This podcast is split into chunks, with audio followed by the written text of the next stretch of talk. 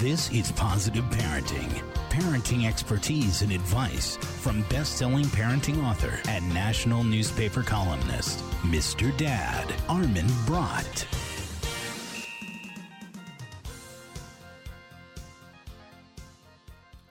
Hello and welcome to Positive Parenting. I'm Armin Brott, the founder of MrDad.com.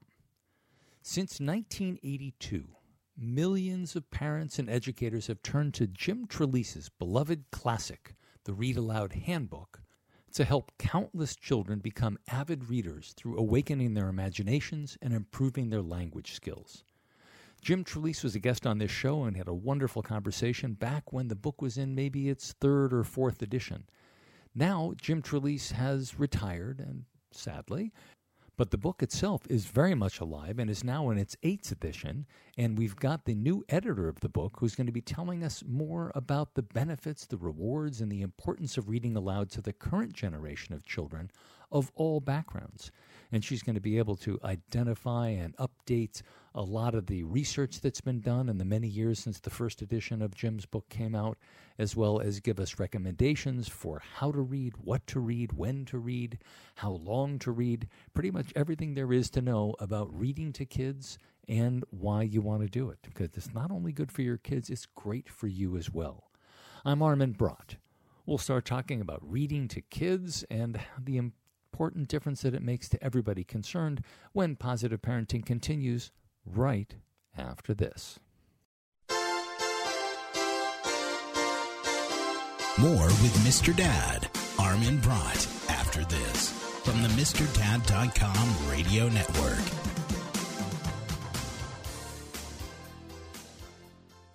This is the story of a very special woman. Just a few knew about her superpowers. In a matter of seconds, she turned herself into a great mathematician. She masqueraded as a regular person at work, but as a superhero at home. Everyone knows her as Gabriella. I still call her Mom. Your hero needs you now, and AARP is here to help. Find the care guides you need to help, complete with tips and resources at aarp.org/caregiving. Brought to you by AARP and the Ad Council. 911, what is your emergency? My kid shot himself. All right, where's the wound, sir? 911, what's your emergency? Please help. My, my son shot his brother. 911, what is your emergency? 911, please state your emergency. Every day, eight kids and teens are unintentionally killed or injured by loaded and unlocked guns. It wasn't locked. It wasn't locked. Learn how to make your home safer at endfamilyfire.org. Brought to you by the Ad Council and End Family Fire. Welcome back to Positive Parenting. I'm Armin Brott, and my guest for this part of today's show is Cindy Giorgis, who's the co author of Jim Trelease's Read Aloud Handbook, the eighth edition, if you can believe that. Cindy, thanks so much for joining us. Thank you so much.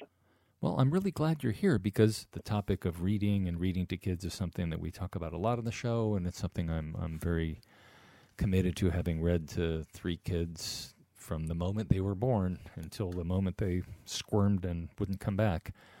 Uh, so I'm I'm glad to have you on. What has Thank you. what has changed over the last say 20 years? And it sounds like you've been doing you you were just talking before we went on the air about interviewing authors, and you've been involved in reading to kids and in, in children's literature for a long time. It, it, has anything really changed over the last 20 years? Well, I think what's changed uh, most recently is, of course, technology and children's access to digital devices.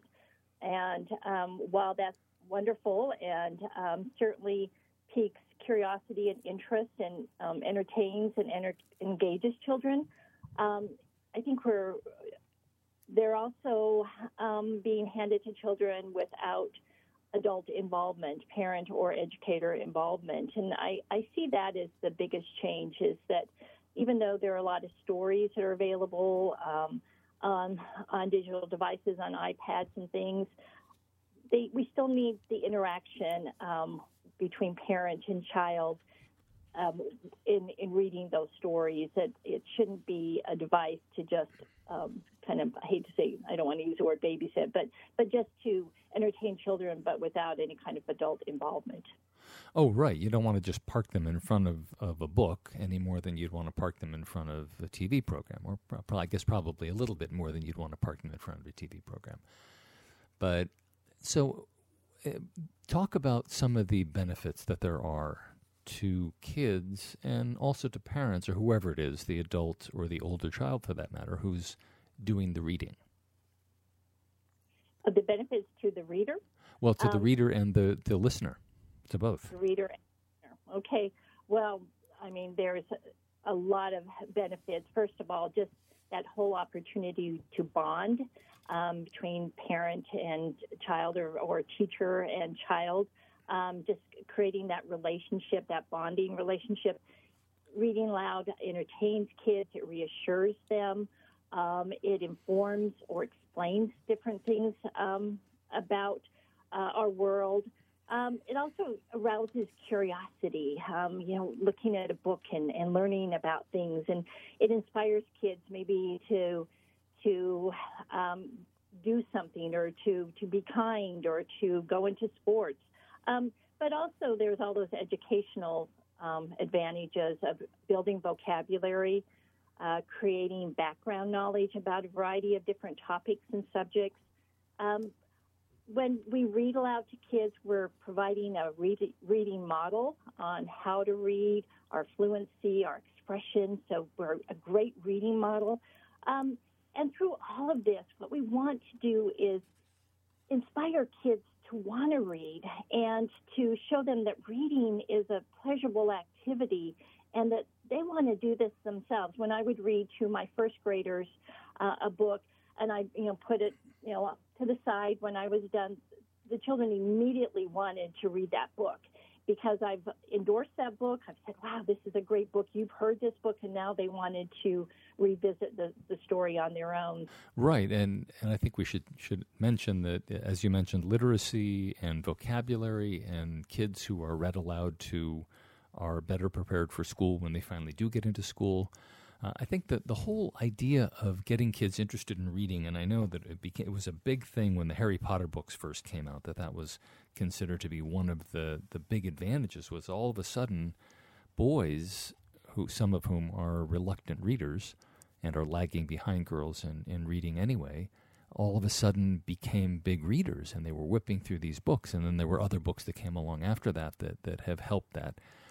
But getting kids interested in reading is such an important thing, as you mentioned, also because of the, the devices. And I think kids are reading less generally. So it, it's such a critical thing. And to start with young kids is important.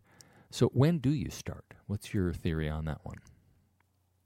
Well, you can start um, when the baby's in utero. I mean, you can start um, reading aloud before the baby's born. There's a number of um, research studies that have shown that um, babies in the womb um, start to, to hear their, their mother's voice um, and um, associate that with pleasure and and so that they can recognize their mother's voice. But certainly, once a child is born, and I think I read one time in one of your columns that um, you somebody said, well, you know, why should I read aloud to a baby? A baby doesn't understand the book, and um, but they do understand that closeness, that bonding. They start looking at um, your pictures and, and and starting to see colors, and we start pointing to things and naming things. So we need to start reading aloud immediately, and it's such a, an amazing opportunity. I I have an example in the book. There was a movie, Three Men and a Baby, and um, Tom Selleck's character is reading aloud to the baby that's been, you know, left on their doorstep. And his roommate comes in and says, "Why? Why are you reading aloud to this baby? You know, what? What are you reading?" And he says, "Well, I'm reading this article about boxing." And he says, "Why?" And he said, because it doesn't matter what I'm reading. It just matters that I'm having this time with this child, essentially, and bonding with this baby. And so we just have to remember that too. That um, it's it's more important that we read aloud than at, early on than maybe what we read aloud, but just having that wonderful experience. But let's start early and let's continue as long as we possibly can. Well, let's talk about that since that's the other end of it. And I mentioned that I, I did it until my kids wouldn't let me do it anymore and they'd be squirming and running around. There's a stage in there where what, my, my middle daughter was a big squirmer And I continued to read to her when she would get up and she was maybe, I don't know, five or something like that. She'd get up and she'd walk around the room and she'd act like she wasn't paying attention. But if I made a mistake and I started to make mistakes on purpose, she would correct me from across the room. Or if I left out a word or said something in, in, an accent that I hadn't used in previous editions when I had read it to her before with different accents or things, she would she would correct me. So the fact that they're squirming around doesn't necessarily mean that they aren't able to be read to.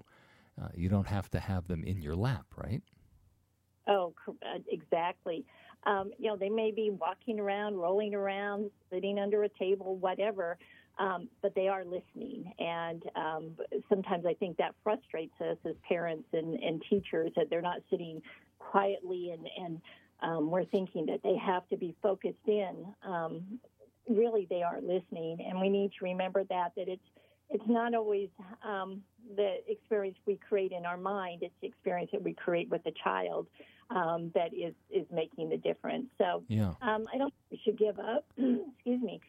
We should never give up and thinking they're not listening anymore. And sometimes it's just changing the book mm-hmm. uh, or then the, the story, or, or maybe um, it's too long, or let's read some poetry, or read a few pages of a nonfiction book, um, pull out um, a comic book or a graphic novel. So I think sometimes we have to vary the the materials and um, and and if it's not working, you know, let it go. Don't don't drag a child through it. Um, I have a friend, Scott Riley, who was reading aloud to his teenage daughter, and um, he thought she was losing interest. And he said, "You, do you want to just, you know, stop reading this book?" And she said, "No, no, I, I, I need to know what happened." so we also should talk to yeah. kids about: Are you enjoying the book? What about it um, is kind of capturing your interest? Um, and so I, I think that we just have to remember that uh, as we, you know, especially with parents that you know, just because your child isn't sitting there quietly doesn't mean that he or she isn't listening and isn't really being impacted by the story because probably you also have had experiences too where you don't even think that um, something has stayed with them and then maybe a week or two weeks or a month later something pops up I'm talking with Cindy Giorgis, who's the author of Jim Trelease's Read Aloud Handbook. It's the eighth edition. We're going to take a quick break. When we come back, we're going to keep talking to Cindy about reading and uh, how to do it exactly, and then what kinds of things, how to pick things, and a lot more about reading to kids and being a reader and what it's like to, to be read to. I'm Armin Brott, and you're listening to Positive Parenting. Hi, we're the Goo Goo Dolls. We're fortunate that we can give our daughters everything they need to grow and learn. But not every child can focus on classes and play dates. Nearly 13 million kids in the U.S. face hunger. That's one in six. School lunch might be their only meal each day, and it's heartbreaking to imagine any child going to bed hungry. We're dreaming of a perfect day when kids can smile, play, and just be kids without worrying about where their next meal will come from. Feeding America is working to make that perfect day a reality. Each year, the Feeding America network of food banks rescues billions of pounds of good food that would have gone to waste. That food is given to families and children in need. Being a kid should be about doing things that make an ordinary day extraordinary. Learning to play an instrument, building a sandcastle, hosting tea parties. Hunger should never be an obstacle to growing up. You can help end childhood hunger in your community by visiting feedingamerica.org. Brought to you by Feeding America and the Ad Council. 180 over 111 and I had a stroke. When I woke up, I couldn't speak or walk. 145 over 92, and then I had a heart attack. 182 over 100, and I had a heart attack and a cardiac arrest, and then a stroke. Everything changed. It felt like my life was over. This is what high blood pressure sounds like. You might not feel its symptoms, but the results from a heart attack or stroke are far from invisible or silent. 150 over 90, and I had a stroke. If I would have followed a treatment plan, I would not be in this situation. 180 over 110, and I had a stroke. And I'm 33, so I never see this coming. If you've come off your treatment plan, get back on it or talk with your doctor to create an exercise, diet, and medication plan that works for you. Go to loweryourhbp.org. Head to toe, everything's changed. Head to toe. Brought to you by the American Heart Association, American Medical Association, and the Ad Council. Welcome back to Positive Parenting. If you're just joining us, I'm Armin Brott and talking with Cindy Giorgis, who's the co author with Jim, I guess, is the author or co author of Jim Trelease's Read Aloud Handbook, the eighth edition. And we were just talking about reading, and you were saying some uh, very interesting about paying attention to, to what the child is interested in and and want to go to the to the very youngest audiences. I think a, a mistake that parents make, and I, I think I, I made this mistake certainly several times myself, and before I learned about it, probably by reading one of the early editions of this book, uh, that you don't have to finish the book. That you need to pay attention to cues from your infant that the child is not interested anymore because uh, you want to make sure that reading is associated with pleasure and fun and enjoyment and if you make them sit there until you're done, it can be associated with, with discomfort and unpleasantness. Yes, definitely. And, um, and, and just, I think you raised a really good point. You know, just take the cue from your child. If they're just not engaged, let it go. And we'll build that kind of reading stamina over a period of time. Maybe when you first start reading aloud, maybe it's just a, you know, maybe it's 10 minutes or maybe it's five minutes. And, and just as we continue reading, um, spending more time, especially if they're engaged with the story, if you're using, um, you said sometimes when you read aloud, you use you know different voices and you know different accents, and um, you know reading that story with some enthusiasm and, and excitement, and and don't ever feel embarrassed that you're doing that. Sometimes I have parents go, oh, I'm I'm a little self conscious when I start you know reading aloud and I'm using different voices, and it's like that's what gets kids engaged. So think also about how you're reading aloud that book, and pre-read a book too if possible um, or if it kind of is slowing down a little bit and, and maybe the child's losing some interest, maybe read ahead a little bit and see, well, maybe I can kind of skip over a little bit of it or, or just not finish it at all, too, is always an option.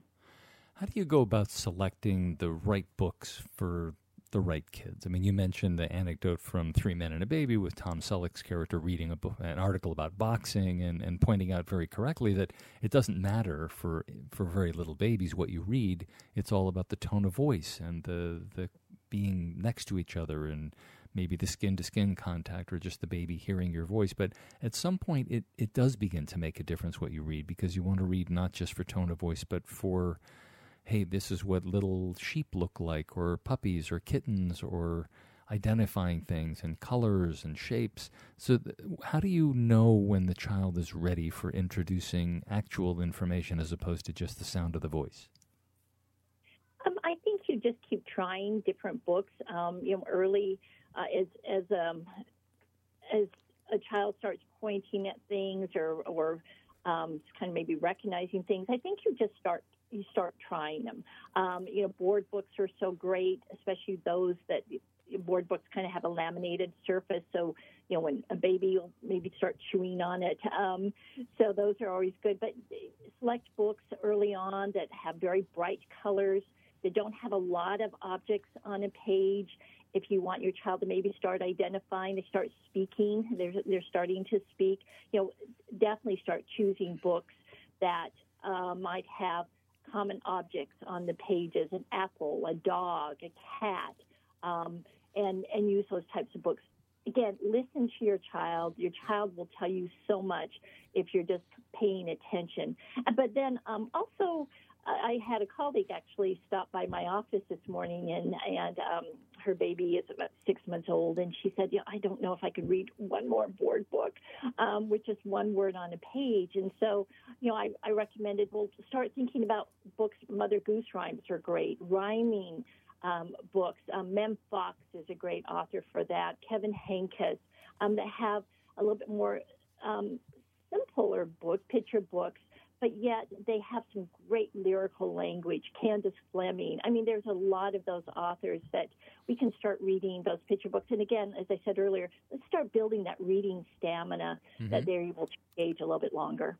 And how do you explain the fact that sometimes they want to have the same book read 300 times? Oh. I mean, you know, the, the, the necessity for variety is there, but there's also the necessity for mindless repetition in in in the the view of the adult. Well, is in the view of the adult, but revisiting that book um, brings security. They know the book, they know the story. They now say they're reading the book, and, and in a way they are because they know how the story unfolds. They they know they start learning those early literacy skills that print works, you know, from left to right, that how a book is held, how we you know we turn the page. But it's that that sense of comfort and and knowing and security and enjoyment too. I mean, Brown Bear, Brown Bear um, by Bill Martin Jr. I mean, that's I'm sure a book too you've probably read, or Goodnight Moon. But there's something wonderful about. I mean, as adults, we watch movies you know multiple times or listen to a song over and over. So it's kind of that same idea. It's something that we've enjoyed, and they just want to revisit. But it's also that they also feel that they are being able to be successful in reading that aloud as well. And I was curious in this edition of the book, and I, I, must admit that I haven't seen the, the seventh or sixth edition. I, I, think I skipped a few there, but I noticed, I think, a new section on dads and the important role that dads are playing. Why did you want to focus on that? I'm so glad you've mentioned that. Dads are so important in reading aloud and with literacy development for their children. We don't have enough dads who are reading to their children. And there's been several research studies recently that show that the impact that dads have on their child's, both boys and girls, literacy development is actually a little bit more, um, it's a little bit stronger than even with, with mothers. And yeah. I know that you talked about this one time uh, in that children don't have a lot of men as teachers during their preschool or elementary mm-hmm. school years, or even sometimes into middle and high school. So, um, boys and girls are not, but particularly boys are not seen reading as a masculine activity, um, and so that kind of is influencing what is happening. But also, dads read different books, and they also read books differently. So, um, oh, I, will just use the example of Diary of a Wimpy Kid. Um, it sounds a lot better when a dad reads that book uh, about yeah. this middle school, you know, child's experiences, and um, it sounds different when a, when dad reads it than when mom reads it. And sometimes dads love to, you know, read funny books. Um, and I, they're just they're just different selections. So I cannot express enough how important that dads read aloud to their children and to, to really impact their their yeah. literacy development, yeah. but also more importantly to also create that amazing, wonderful bond um, between parent and child.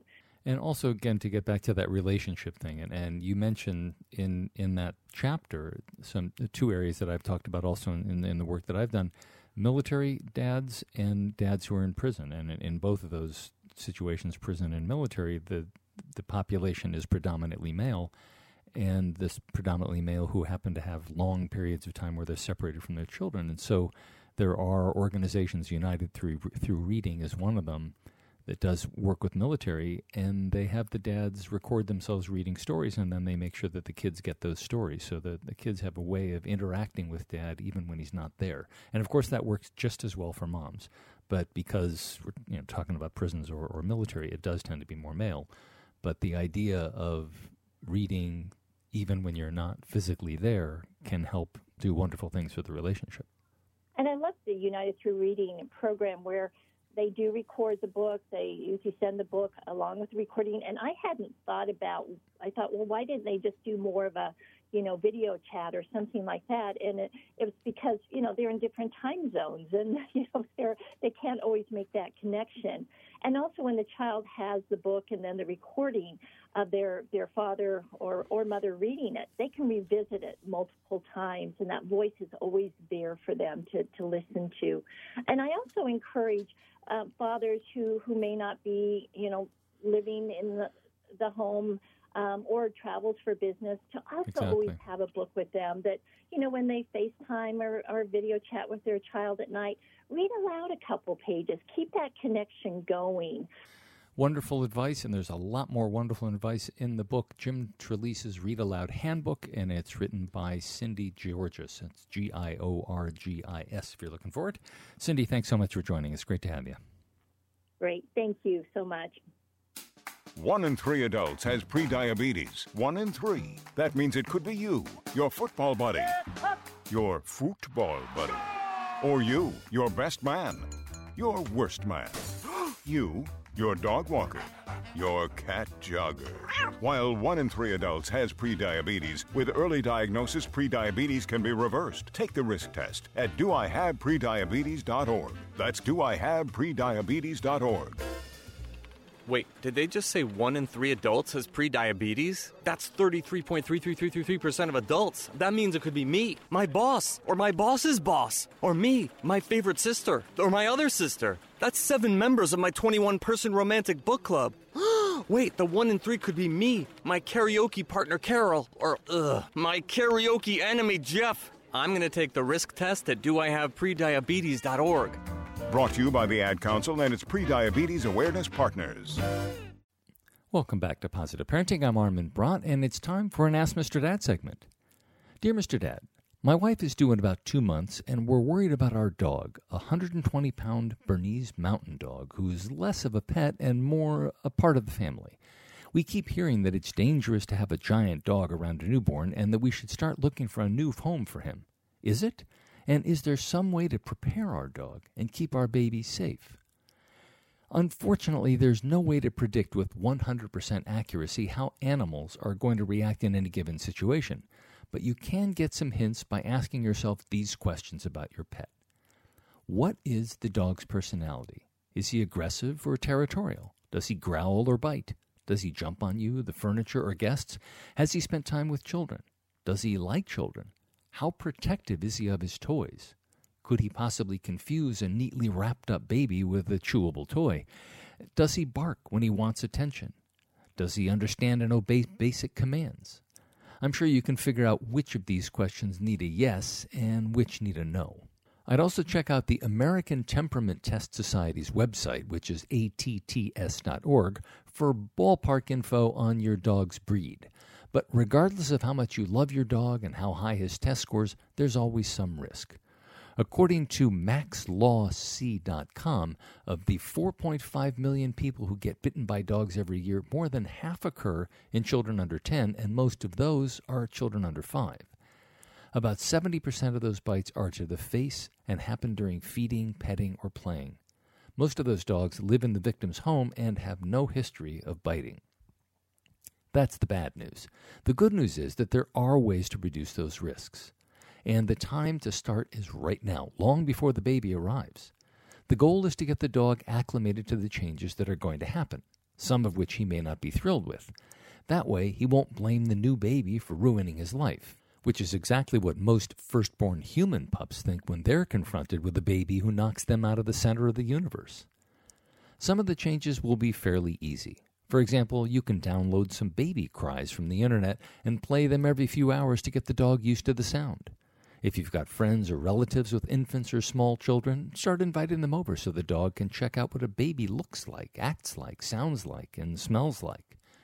Next, set up the baby's room now and let the dog check out the crib, changing table, diapers, wipes, etc. If you've already got a stroller, take it with you when you're walking the dog.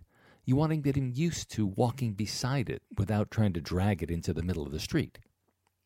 While you're doing all this, you'll also want to be getting your dog used to the new rules of the house. Again, long before the baby arrives. For example, if he sleeps on your bed, you'll probably want to break that habit. Same goes for barking indoors, jumping on the furniture, or jumping on people. If you're able to do the re educating, great. If not, you may want to hire a dog trainer who's got experience preparing dogs for babies. Michael Wombacher's book, Good Dog, Happy Baby, is a great resource, as is Please Don't Bite the Baby by Lisa Edwards. And for the pure entertainment value, just check out Good Dog Carl and the other books in that series by Alexandra Day. Thanks for listening to Positive Parenting. You can get more information on today's show and what we're working on in the weeks ahead at MrDad.com. While you're there, visit the MrDad.com gift shop with everything you need to help you become the dad or mom you want to be. Positive Parenting is a production of the MrDad.com radio network. Now, go be a great parent.